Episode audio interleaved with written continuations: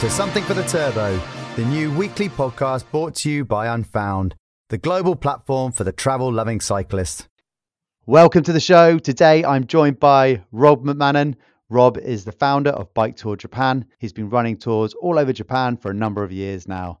We have a chat about how he ended up in Japan and what makes Japan such a spectacular place to go ride your bike. Before we kick on, if you haven't yet, please do give us a rating for the podcast, leave a review, tell your friends, spread the word. We'd really appreciate any help you can give us with that. And of course, as ever, download the Unfound app and join the global cycling community today. Enjoy the conversation. Rob, thank you very much for for joining us today. I've obviously introduced you prior. How you doing? You well? Yeah, thanks for having me, Jules. I'm doing great. How about yourself? Yeah, surviving, surviving. But uh, before we sort of get talking about all things Japan and cycling there, it'd be great to, to find out a little bit more about yourself and your background and, and how you ended up in, in Japan and, and setting up Bike Tour Japan. Yeah, well, I don't know how far back to go exactly on this, but my background in cycling really started off with getting a 10 speed back when I was in college as a means of commuting between our two campuses. I was. Where, where was college? College was at the Eastman School of Music in Rochester, New York. Oh, wow, very cool. Yeah, yeah, it was a music conservatory. So I'm a classical guitarist by uh, training, and um, it was a means of actually taking classes at the main university, the University of Rochester, which was maybe two, three miles away. Uh, and there was a nice bike path, and I figured rather than driving, I would try biking between the two campuses.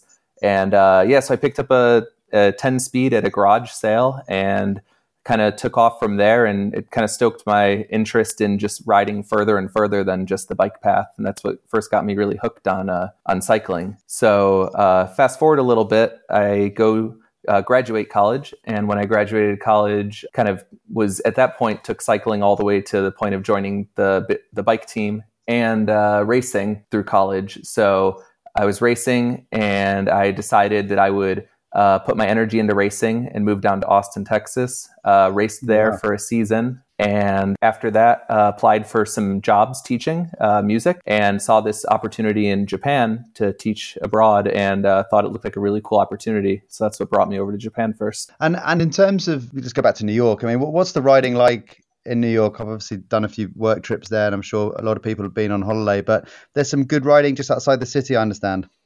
Yeah, I'm originally from upstate New York, so quite a ways north in uh, Syracuse, which is about dead center of the state if you were to drop a pin. And um, yeah. the writing in Syracuse and then also Rochester, where I was at school, is actually quite good, I think. The temperature and the weather can be a bit miserable at times. It's very much like uh, England kind of weather where you know you get lots of cold, rainy days or a lot of snow up there as well in the winter.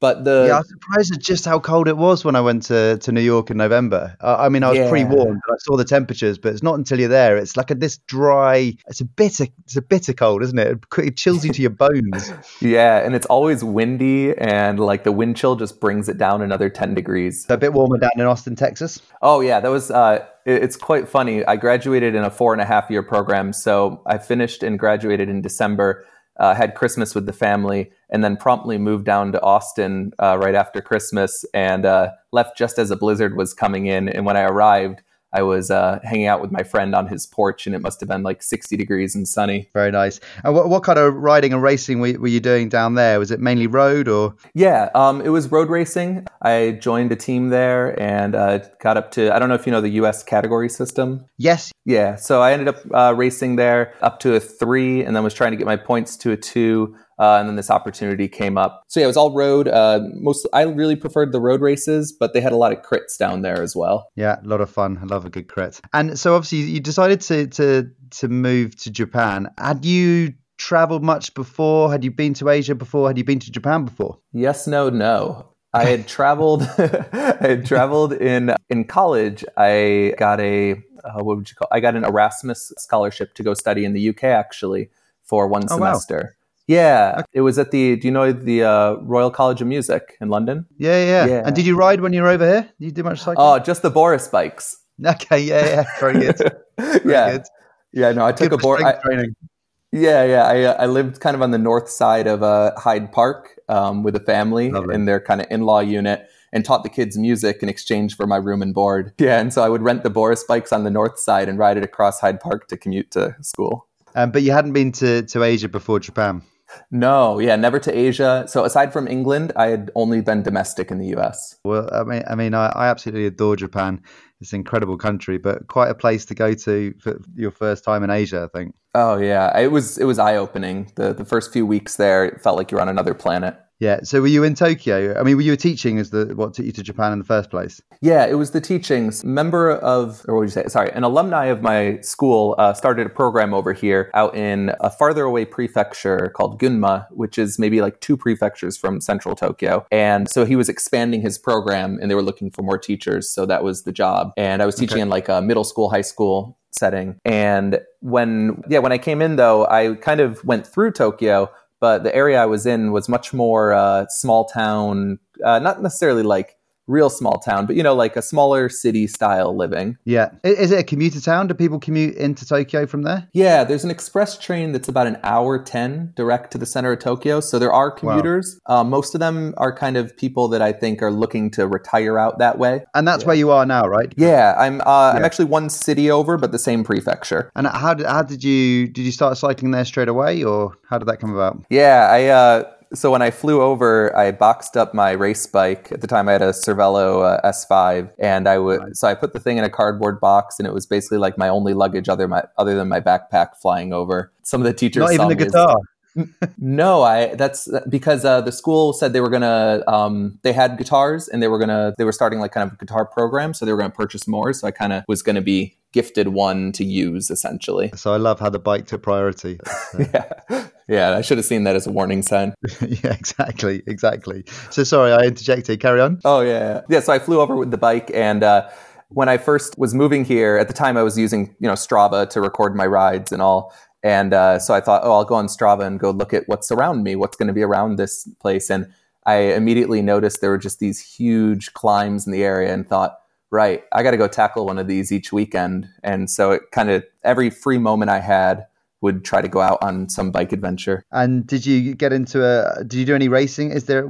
I mean, is there a racing scene? How, mm. how does it work? Yeah, there's a racing scene. I did. Uh, I did two races while I was here. Um, one on a bike, one running. They have hill climbs. Those are really, really popular here, and they do them like pretty large hill climbs. We're talking like a thousand meter gain, you know, up mountains and they oh, do wow. a mass start style. Okay. Yeah. That sounds fun. Yeah. So like the, the Japanese national team like sent out a bunch of people and, you know, they're like leading the front of the group and there's probably 4,000 people with you. And uh, so oh, that wow, I did really? one of those. Yeah, yeah, yeah, It's massive. So that was good fun. Um, I do know there's a race scene here, but I was never really into that uh, with the full time job and just kind of more exploring. But certainly, cycling is, is definitely part of the culture there. It's, it's quite a big cycling community, certainly the bits of Japan I've been to. Yeah. And really, cycling is something that it seems like everyone grew up with here too. Like, especially out here in the more countryside areas, everybody's riding a bike as a kid um, for middle school and high school to commute. So they're really conscious of having cyclists around them. And would you say that the the cars are aware, more aware of cyclists because of that? Yeah, I think it's it's definitely a factor of it. Um, they're very safe drivers here. Uh, they tend to prioritize safety as a culture a lot. But I think especially the fact that they're used to seeing so many kids out there, and I mean even people commuting to work. You'll see it in Tokyo a lot as well. So I do find they're really safe around cyclists. And I've understand, obviously, seen the roads are absolutely immaculate, aren't they? superb quality of, of roads. Yeah, I, have I've certainly pondered why it is that they're that nice. I mean, I get quite, yeah. asked that quite a bit, and especially out here, we'll be in these tiny forest roads where you won't see a car for hours, and you'll be thinking, "How is this pavement so good?" And my only logical conclusion is that their standard for the pavement is so high for all their roads, and just no one drives on them with anything heavy. I mean, they have these little cars here uh, that most people are driving out in the countryside that can't weigh a quarter of what an American car would weigh. So it's not doing nearly the damage, is my guess. Uh, so they haven't got the yeah the match of traffic, but they, the the weather's pretty extreme, right? So they do get the ex- extreme winters, but they seem to fare so much better the, the, the road quality or the road surface. Yeah, that's a really good point. We do get, I mean, we just had snow up in our mountains again this last weekend. Um, you know, it, you could be mid April and you're still getting snow in the mountains at only like a thousand meters above sea. Oh, wow. Yeah. And yet, actually, we had, we had snow last month out of in March, and we're only at five, 50 meters above sea here where we live. Yeah. But I, I agree. I don't, I don't actually know why it is that they're able to withstand the weather because they also get torrential rain during the summer. Yeah, exactly. Anyway, they seem to have mm. sussed that pretty well. And and I understand that there's this amazing network of bike paths in Japan as well. Is that, do, do they have them around hmm. where you are, or have you have you explored any of those? Yeah, yeah. We there's kind of an it's it's really incredible the bike paths here, um, especially for kind of people who just want to go for long, steady rides. Um, we are right on what's called the Watarase River, and um, that's about 10 kilometers north of the Tone River. And both of those start in basically at our town here, Kiryu in Gunma, and uh, they head all the way out to the ocean, uh, some 200 kilometers away or so. You can go all the way to the ocean. That's nuts. Oh yeah, it yeah, nonstop to the ocean. Um, you know, you might have to occasionally cross a road, but most of the time there's underpasses for the roads too, and it's just like a cycling path all the way along the river. That's amazing. I'm very envious yeah. of that, indeed. So you mentioned the weather there. I mean, in terms of times of year to, to come to Japan, or what what are the sort of best times to come? Yeah, it's it's a really large country. It has like uh, you know, all, way up in the north, we've got Hokkaido. Way down south, you've got like Okinawa. So there's definitely different times for different places. But on the mainland of Honshu, Tokyo, Osaka, Kyoto, all of those areas, you're really looking at wanting to come, in my opinion, to cycle in the spring and the fall. Okay. Yeah. Yeah. Summer's too hot there. Too hot. Humidity is really the problem. and course, then when yeah. it's not hot and humid, it's probably raining really hard. Okay. So it's the wet season. Okay. Fair enough. And during the yeah. summer period, are there other parts of Japan that are, that are better to, to cycle? Yeah. Summer is the prime time to be in Hokkaido, uh, way up north there, mm-hmm. or Aomori, which is like the north tip of the main island. So if we're talking like months, whereas the US or the UK might be saying that summer could be like July, June, July, August, maybe September, that's about right for Hokkaido. Okay. But around here in the main island, our spring really is like mid March to mid June. And then our fall okay. is like mid September to actually December. Like you can ride here to the end of December and it's still really sunny. Highs will be 10 to 15 Celsius, low of zero, maybe. Okay, that's perfect. And with regards to Hokkaido, have you done much cycling up there yourself? No, I haven't done much myself yet. Uh, we've got some trips lined up in the books to do that. And um, one of our guides is actually uh, really big in Hokkaido because he also does backcountry guiding up there. So he's kind of oh, been yeah. our point of contact. Yeah, he guides uh, like backcountry ski and snowboarding. Okay. Cool. Yeah. So, so, talk me through those trips then. What what can so, someone expect? How long are they for? Or do you tailor them, or do you do both? You have tailored trips as well as sort of group trips that people can join. How, how does it work with with uh, Bike Tour Japan? Yeah, we have uh, group trips as well as bespoke trips that we do. Our group trips are typically in the seven to eight day range, and uh, it's a set itinerary. It's kind of our best, uh, our top recommendations of each area. And we kind of work our way in the spring from the south up to the north, and then in the fall from the north down to the south.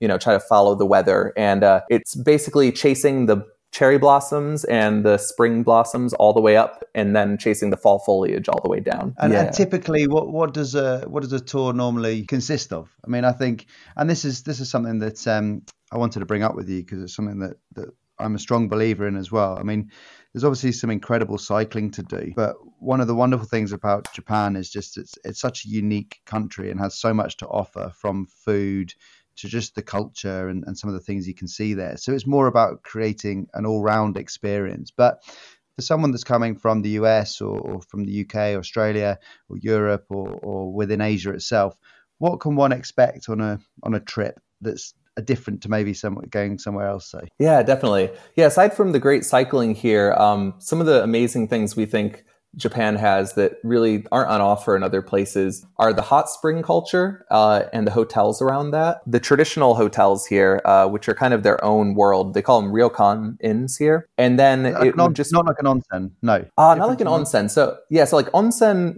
literally is like the hot it's like a natural hot water source, right? Yeah. Yeah. So the onsen could be within a ryokan, and a ryokan is traditionally it's just translating to like a traveler's inn, but it's really this okay. old culture of of basically really traditional style stay in Japan. Typically, you're staying on tatami floors. The buildings are going to be very traditionally made.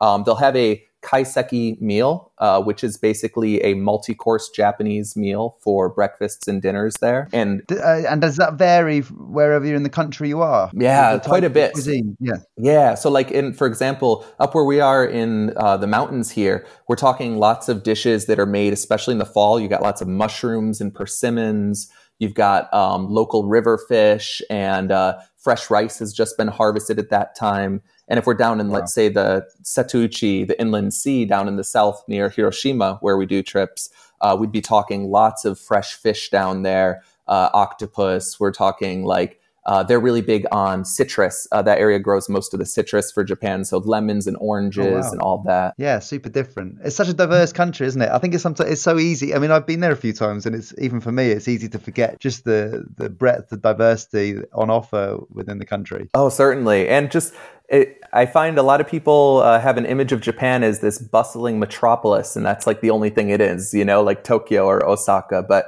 uh, 80% of the country is uninhabitable wilderness. So we like to go explore wow. out there and see kind of, you know, what else is out there. And in terms of the, the climbing, um, there, there's some pretty iconic climbs as well, isn't, isn't there, throughout the country that have become yeah, pretty synonymous I know, with cycling.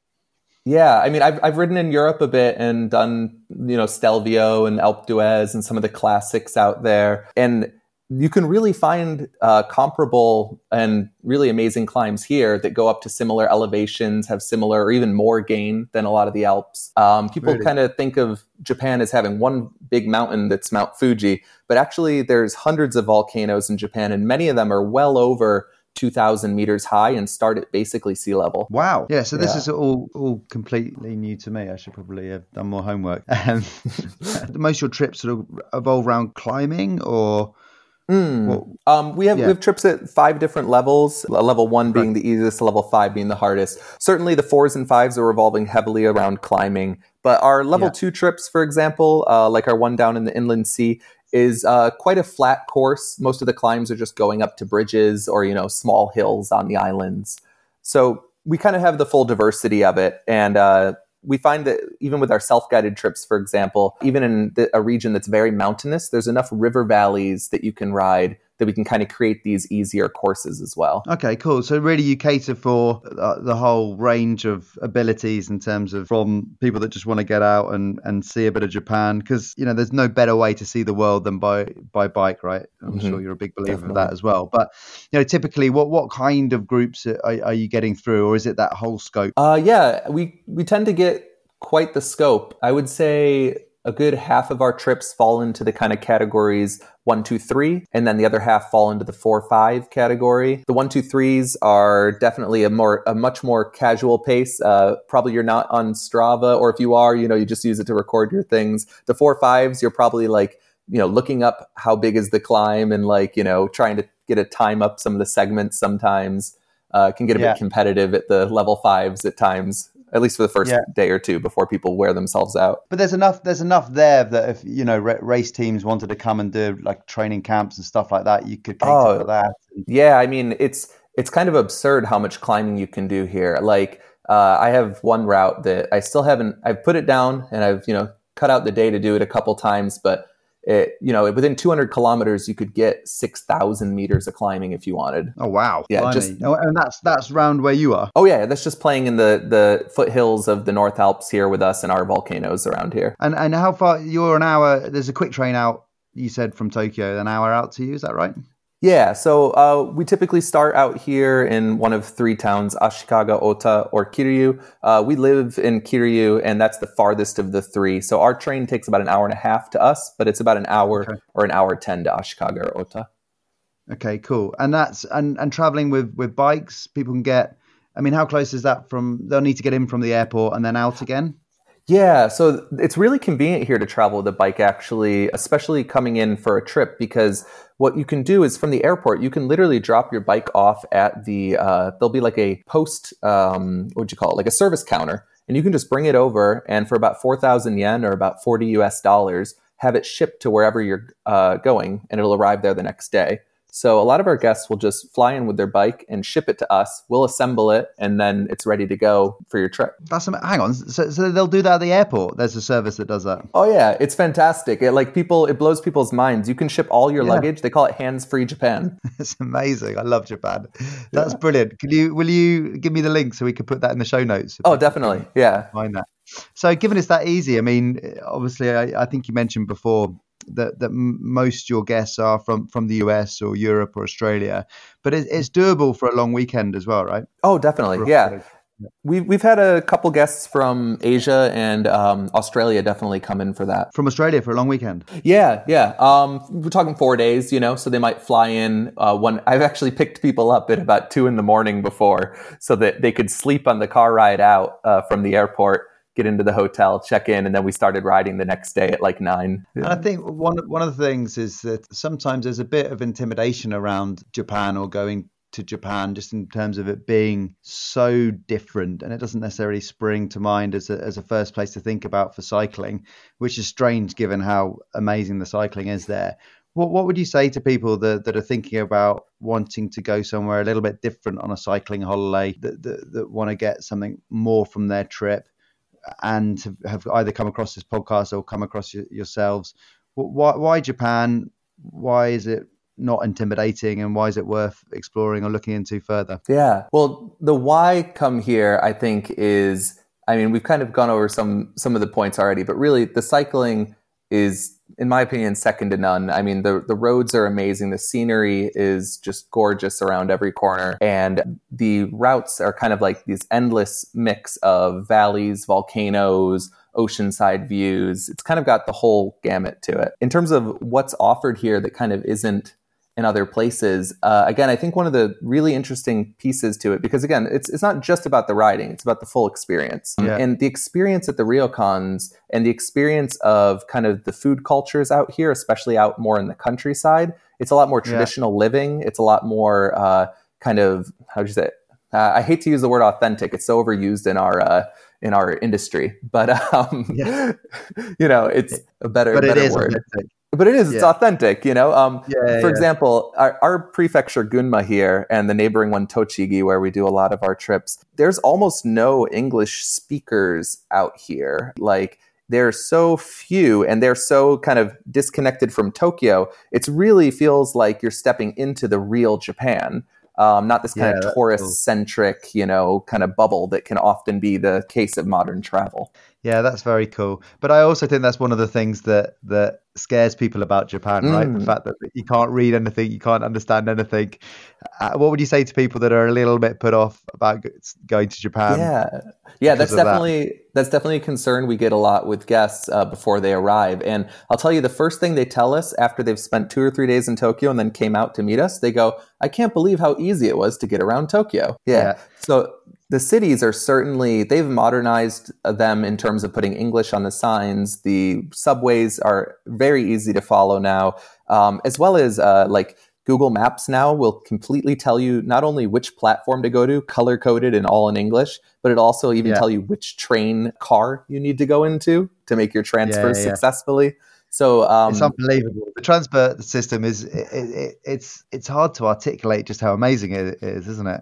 Yeah. Unless you been on it and experienced it, it is it is it's worth going like, just for that. it's it's so reliable that um, yeah. one time I rode I rode out to uh, in the West Alps, the highest mountain in Japan, or the highest road you can ride is called Mount Norikura, which we do in all of our level five trips, and. Uh, okay. It's it's at 2,700 meters uh, at the peak, and you wow. start in a valley at about 500 meters or so, uh, 50 kilometer climb. And what, what was uh, it called again? What was yeah, the name of? Mount Norikura. Okay, cool. Yeah. We'll put that and, in show notes as well. Yeah, yeah, we'll definitely I'll send over some info on it. But basically it's it's about a 2200 meter gain over 50k and the best hmm. part of the climb is it's a national park starting at about 15 kilometers to the top and that section they don't allow cars on. So yo it's it's amazing. Like you literally pass about one i think it's 1800 meters. There's a marker. There's a gate with a guy and he won't let any cars past except the bus that comes every hour. It's just yeah. carless road the whole way up. Yeah. So when i when i first moved here i was just like so enamored with trying to get over there and ride that. So every like long three day weekend i would get i would make a plan to go over there. And uh, so i rode over one weekend and i uh, I stayed there, went and did some different other routes around the area. And the following day on Monday, I had to work, right? So I was staying in this hotel that was about halfway up the mountain, maybe like 1500 meters up the mountain. And at like four in the morning, with my headlamp on, rode down the mountain to the train station, hopped on the bullet train. Now, mind you, I'm 300 kilometers or so from my house. Um, hopped on the bullet train at 6 a.m., got myself over to our main bullet train station, transferred, took my local train over, rode to my house, hopped in the shower, and made it to work at 8 a.m. No way. I go in and tell the uh, students, I'm yeah, I'm just like, hey, guess where your teacher was this morning? They go, oh, your bed, your house. I'm like, no, it's over Mount Norikura in Nagano. 300 kilometers away. That's yeah. amazing. What, and I'm like, that's because of your transit system. yeah, it's amazing. It's amazing. So, I mean, obviously, we we digressed a little bit, but mm. how long were you teaching before before you set up um, Bike Tour Japan? Mm, yeah. Um, so I was teaching for one year here in uh, in Ota in Gunma. Yeah, yeah, and th- and then it was you, you, know during that year you were like right I've got to set this up. How, what what was ah yeah kind of yeah I really enjoyed the teaching, but I was kind of finding it wasn't the right position for me. Kind of okay. wasn't the right like role that I was looking for. And funnily enough, I when the teaching position ended, I had kind of had it in my mind to I've always wanted to go to Italy to ride there as I got into cycling, okay. I was like, you got to go ride the classics in Italy and France and all that. And a friend of mine put me on to this uh, this kind of. Uh, have you ever heard of an au pair? An au pair? Talk me through it. Give me more context. Yeah, it's it's like a French term, I guess, but it means someone who like lives with a family and as a language. Oh yeah, yeah, yeah, okay. like yeah, yeah, yeah, yeah, definitely, totally. Um, so anyway, so I when the teaching gig ended, their their year here, by the way, is April to April. Uh, they believe that the year begins kind of with the spring in Japan. Oh, so yeah, yeah, so, April to April. Exactly. Oh, um, all of it. School, calendar, business. Yeah. I knew business was. I didn't know that their actual year was April to April. How interesting. So, do they have like a, a Japanese New Year? They do, and they also have the Chinese New Year, and they also have the American or the Western New Year. Brilliant. Three, three, three excuses to celebrate. yeah, yeah. There's actually a lot of Japanese holidays for the kids. At least uh, they've got kind of an incredible schedule. No, I didn't know yeah. there's. A, I didn't know there's a, a, Japanese New Year as well. So okay, so you you, you finish up in April in the April. Uh, yes, I finished up in April, and then um, a friend wanted to go to China, so we decided we were going to uh, go hike a little bit, backpack in China for the month of what have that been? Like mid May or so. And then, um, okay. yeah, I did basically did the. Uh, did no, that was all hiking. No. Okay. Whereabouts were you? Yeah, uh, all over. We did the kind of like. Uh, we, we flew into Shanghai and then we took a bus to um, oh gosh I'm forgetting Nanjing next to it went to the Yellow Mountains flew over to um, Chengdu where the pandas are, um, yeah. and then went down to Guangzhou and kind of all the kind of the, the classic sites of uh, country the country. Tick the box. Yeah. There's actually yep. some amazing cycling in China, by the way. I've been hearing, um, yeah, yeah, it's it's, it's insane. Um, Shannon Buffton, who who set up mm. Cycling, we'll have to get him, you guys together, or connect, get him on the podcast soon. But yeah, we I went and did some cycling with him, and just unbelievable roads and super friendly people and real another really good experience place to go and cycle. Um, yeah, we had we had some guests who came in from Beijing and uh, they were showing me some of the uh, photos of their riding just on the outskirts of Beijing, I guess, to like an hour or two out. And I was like, yeah. wow, that's not what I expected I at all. It's so weird. It's the weirdest thing. You can land there and, and sort of an hour's drive out, and you've just got like deserted roads. And and similarly, I think the the road qualities are are out there are again, like you have in Japan, absolutely immaculate, predominantly because mm. there are just no cars um, where they built yeah. these roads. But yeah, fantastic cycling. Yeah. Very good. Um, so yeah, so you, you, did you did some hiking in China and then headed off to Europe. Yeah, yeah, for for about a month in China, and then yeah, headed off to Europe uh, to spend the summer with the family in Italy doing the au pair thing, and then basically just every day was kind of a repeat. I would wake up. Uh, oh, the, uh, we were living on the northwest corner of Turin in a small town okay. there that was right against the mountains, basically. So yeah, it was just like a dream. Like I would wake up in the morning at you know the uh, sunrise. I would get out on the bike, go ride for six hours in the Alps, basically. Come back in, take a shower, uh, have a huge Italian lunch with the family and the kids and grandma and grandpa, and you know practice my Italian and everything. Take a massive nap and then wake up and teach the kids for like three hours. That is amazing. So you were teaching them music, were you? Actually, English and music. Yeah, English and music. Yeah, very right. cool. That sounds like a pretty good trade. Yeah, yeah. It was it was good fun. They even uh they were a really outdoorsy family, which was super awesome. I still keep in touch with them, and they uh father and mother kind of had these alternating schedules so they could basically have days with the kids during the summer and they would always want to go out and have picnics out in the mountains because the father was actually from a mountain town like way out on the french border and so okay. uh, they would be like oh we're going to go out and have a picnic out there and i'd just be like great i'll ride out and meet you and you gotta uh, the kids were like seven nine and 10 and they, their jaws would just drop. They'd be like, you're going to ride all the way out to there. yeah. What's the matter with you? Yeah. Yeah. And then I show up and they're like, oh yeah, you were serious. After, after about a month, they just started realizing it was normal. So how long were you in Italy for? Uh, it was just under three months, probably two and a half or so. That kind of ignited that kind of flame yeah, it was. Then I, I get back to the States and I was just like immediately missing riding in Japan. I'm like, right, I got to find a way to get back there. That kind of got everything oh, going. Right, sorry, I missed that. So you went to Japan just for a year. It was a year contract to teach, was it? So you yeah. actually officially sort of left. Okay, got you. So you got went back to the US, back to New York, and were like, right, I need to go back to Japan. Yep. Japan does this to you, right? It does. It really does. yeah, I have many friends who've had similar. So, so that's where you started planning. So, did you did you start planning bike tour Japan from the US and then made the move or went out and then how did it work? Yeah, that's that's pretty much how it worked. Um, we started off just doing falls, so it was very seasonal. The original uh, schedule we had was basically just through September to December each year, and uh, mm-hmm. uh, two years ago we added in the spring season as well. So, so you're a few years into this now, five years into it, six six years into it. Uh, this will be our this is our fourth year. Fourth year into it. Okay, cool. And and are you based in Japan permanently now? You're you're over there year year through. Yeah, year most round? of the year most of the year here. Um, we do duck out a little bit during the uh, summer to avoid some of the heat, and then we duck out yeah. a little in the winter uh, just to get some riding in, kind of as it gets to the colder months. And uh, I mean, can you can you ski around where you live? Yeah, uh, we actually can, yeah. and it's it's really good skiing here too. That's the other thing people don't realize about Japan is it's fantastic skiing. The weather is like perfect here because it just snows, snows, snows on the mountains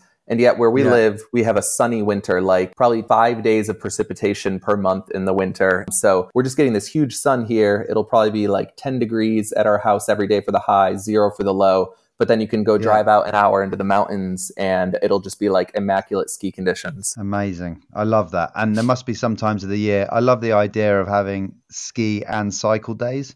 Yeah. Yeah. We, yeah.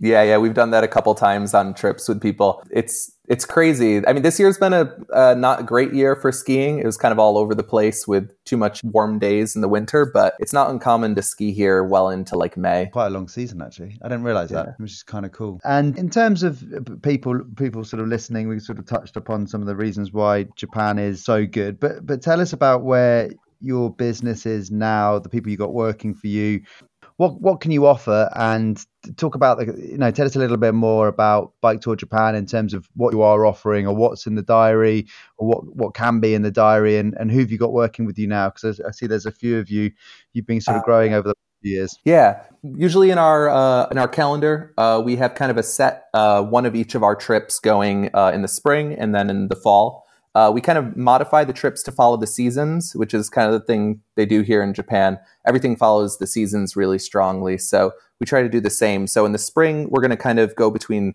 uh, cherry blossoms, flower parks, try to do those types of things. Uh, for our, a lot of our activities. Whereas in the fall, we've got a lot of fall foliage. Got things like sake is um, starting to be made towards the end of the fall. You've got things like the rice harvests and all of that. So there's a little more focus on those things. There's a lot to do off the bike as well. So you can do, you know, go do six, five, six hours on the bike and then go explore. I don't know how sake is made. How sake made? yeah, yeah, exactly. You can go explore how sake is made. Yeah, yeah. Um, from yeah. rice. Yeah. Cool. As, there's, yeah. there's, other stuff to do as well. There's lots of other additional things. Totally. Yeah. And um, one of the other things that I didn't even touch on yet is the, the shrines, just getting to see and experience. Japan's got both the Shintoism and Buddhism, and the contrast you see of those two cultures uh, kind of intermingling within the countryside here is really fascinating too. Okay, so get, uh, talk me through the, give me a very quick plotted history in terms of Buddhism and Shintoism and timelines and what's. Yeah, okay. Um, I'm yeah. not I'm, I'm by no means, you know, a theologist on this, but the kind of, you know, quick notes on it would be Buddhism coming over from India and then eventually through China and such comes over in about 600 or so through Confucianism originally, but then kind of modifies. Okay. Again, you can check my facts on this, but rough, rough sketch. Whereas um, Shintoism is the uh, kind of Japanese based religion. It's kind of only found in Japan, and it, they kind of diverge really strongly on the idea of gods, basically. Yeah. So whereas Buddhism is kind of about Buddha, right? Uh, the classic Yep. about Buddha and his teachings and all of that, kind of a way of life around that.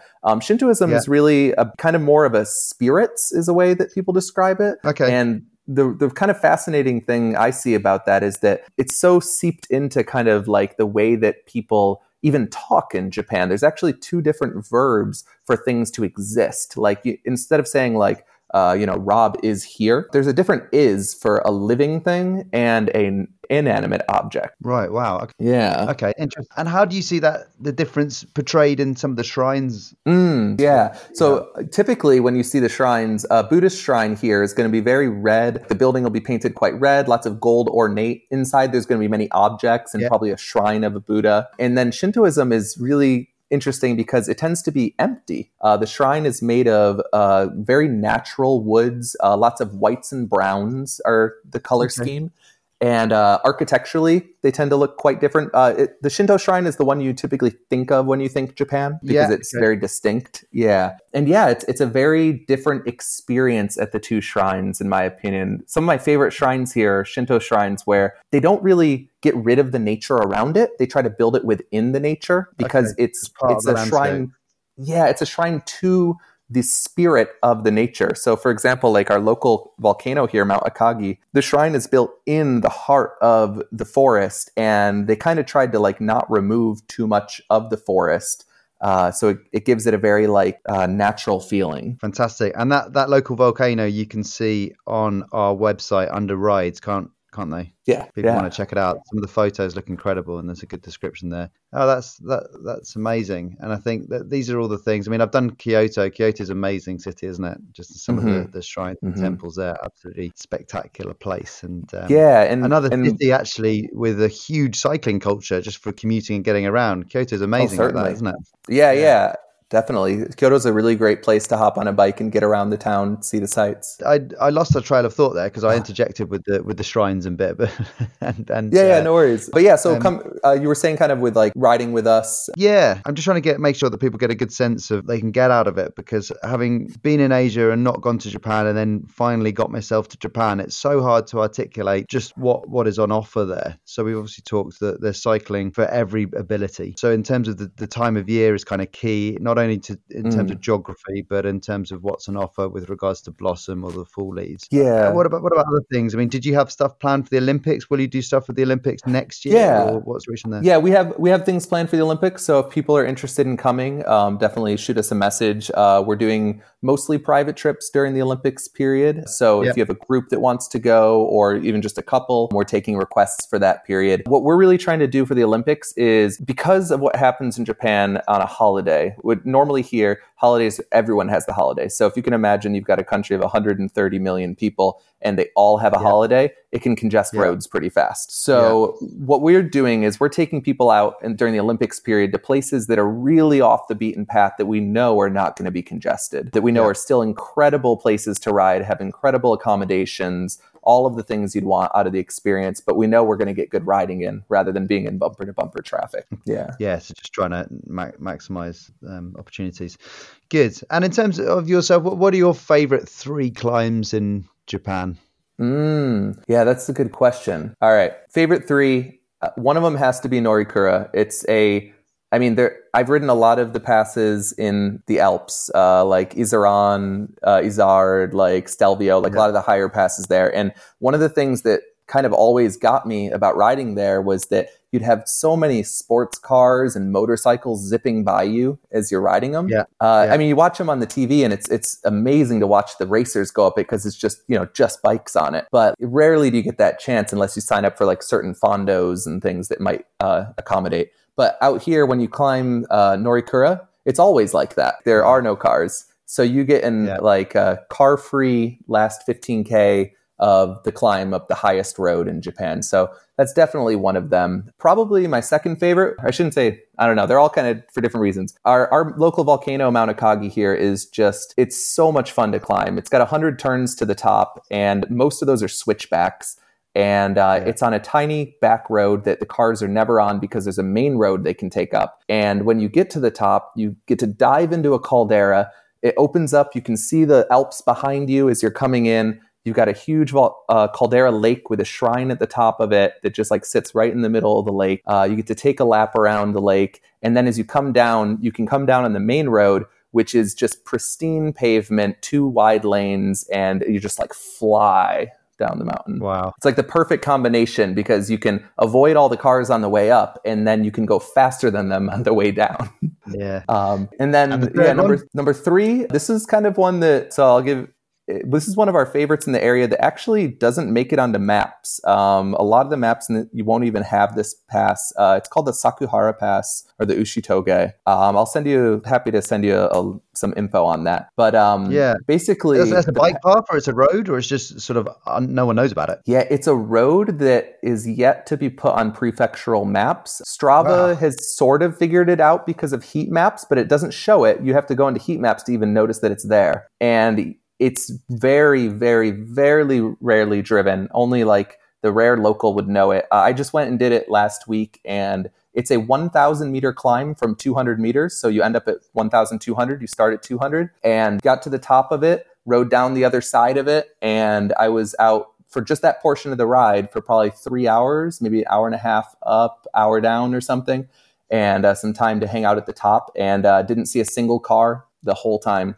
Uh, and that's just in our backyard. That's super yeah. Cool. And what about your favorite hotel? I can't remember what they're called now. Mm, Ryokan. Ryokan. Ryokan. Yeah. Favorite, Ryokan. Personally, my favorite in our area, hmm, it's tough because they, they, they have different, you know, things that you can like them for. Some are very mom and pop. Other ones are kind of more like uh, very traditional styled and, you know, kind of have all the aesthetic you would want. Other ones just have an amazing bath you know, when you get done with a good ride and you get to hop in this beautiful stone bath with all your mates and like just soak in yeah. like a hot tub after the ride and just, you know, relax there. Yeah, let's see. Probably we have this one that's one that's in our area that's called Yamaya and they're really really awesome because they've got kind of two options there. They've got kind of the traditional rooms but they also have these like cottage style rooms. They have their own uh, baths in each one as well and Very each cool. room is unique. So no guest gets the same room and it's kind of a cool just a cool atmosphere. They've got this these gardens around the whole thing and everyone's kind of got their own ones but then you get to reconvene in this big like dining room for dinner still.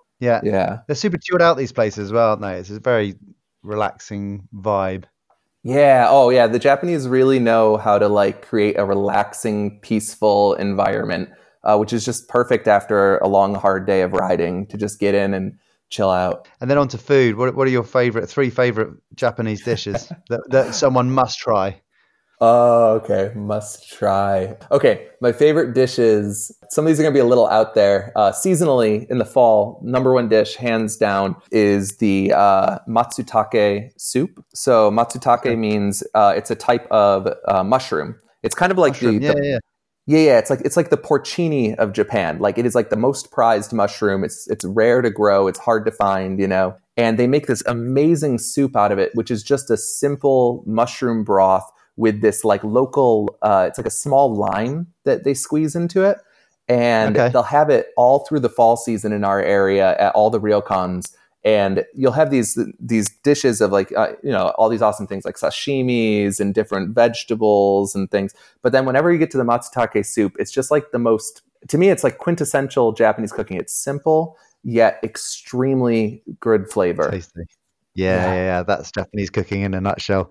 Yeah, yeah, love it. Other Very other good. two, um, I'd be remiss to not say rice. Having lived in Japan so long, it's funny how yeah much when you first move to I don't know maybe all of Asia but especially Japan people talk about rice so much and they're like oh my gosh the rice. And and you're thinking it's it's just rice. Like I don't know from the US like yeah, rice is just this thing on the side of my dish. But um it's like a means of mopping up my other things. But uh yeah. here it's it, a whole nother level. And every time I go to other countries and especially back to the US and have rice I just go yeah it really is better there. Yeah this isn't proper rice. Yeah. Yeah yeah, I mean, it's it's funny. The longer when I first moved here, people would talk about the textures, be like, "Oh, this rice is so bouncy and chewy, and you know, it's just got this like this nice like teethiness to it." And I'm just going, "What what are you on? Like, how are you getting this?" and I've come Yeah. to I've come to appreciate it over the years more and more. And the third Yeah. one? Third one, tempura Japanese eggplant. Oh, I love it. A Oh, big it's so favorite of mine. So yeah, good. so good. Especially when it's done so lightly. And then Yes. last one, drinks, beer, whiskey, or sake. What's your Japanese Ah, favorite? Uh, for me, it's sake. Um, our area is Yeah. big on sake, and yeah, it's it's so. I love. I, I used to uh, do some some touring in the wine country area of uh, Napa Sonoma, and when I was doing that, they would talk about the terroir. Right? Have you heard that term? No, I haven't. Tell me, what's that? Terroir is basically French for like terrain or like earth. So Okay, basically, yeah, they're yeah, yeah. saying like the soil it's grown in, right?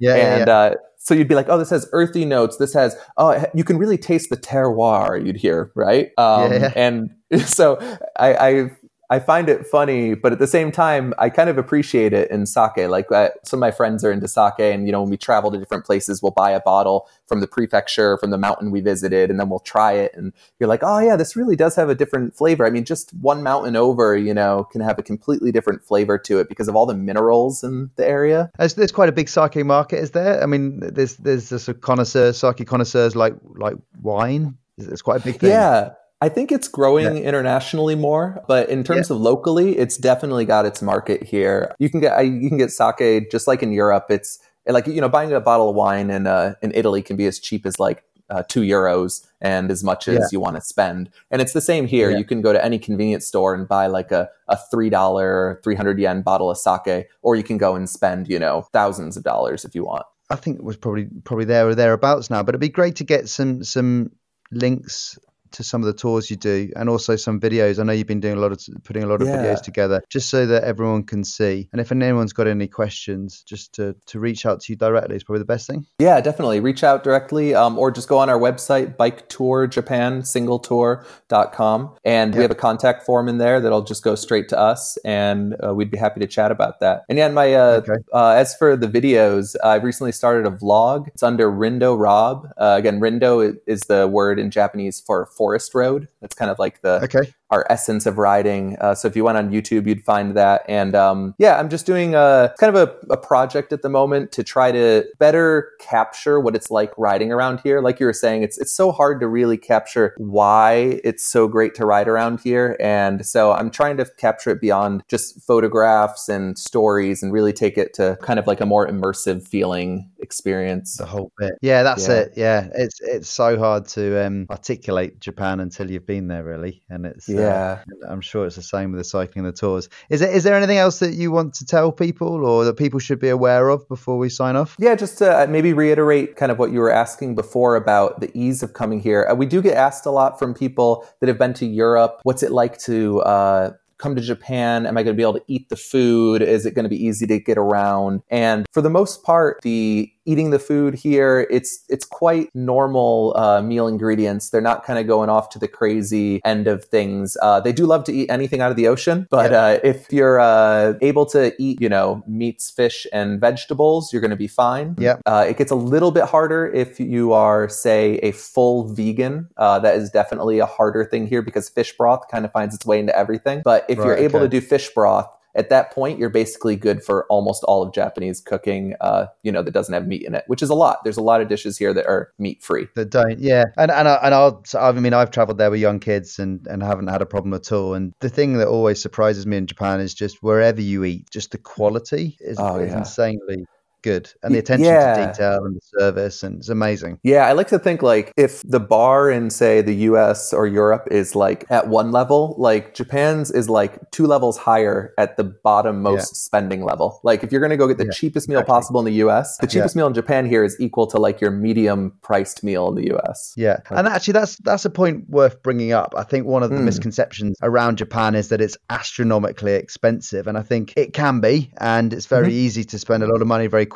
But also, you can can have a wonderful holiday and really not spend much at all, can't you? Oh yeah, definitely. I mean, it's certainly you know a uh, six seven dollar bowl of ramen that'll fill you up as a big meal is very findable here. Yeah. And then the convenient between the convenience stores, uh, which is another thing we didn't even talk on uh, a little bit on why just cycling here. If you come here cycling, for example, we do like self guided trips where people would just come. We'll give you the routes, we'll give you the bikes, we'll kind of introduce you to the area.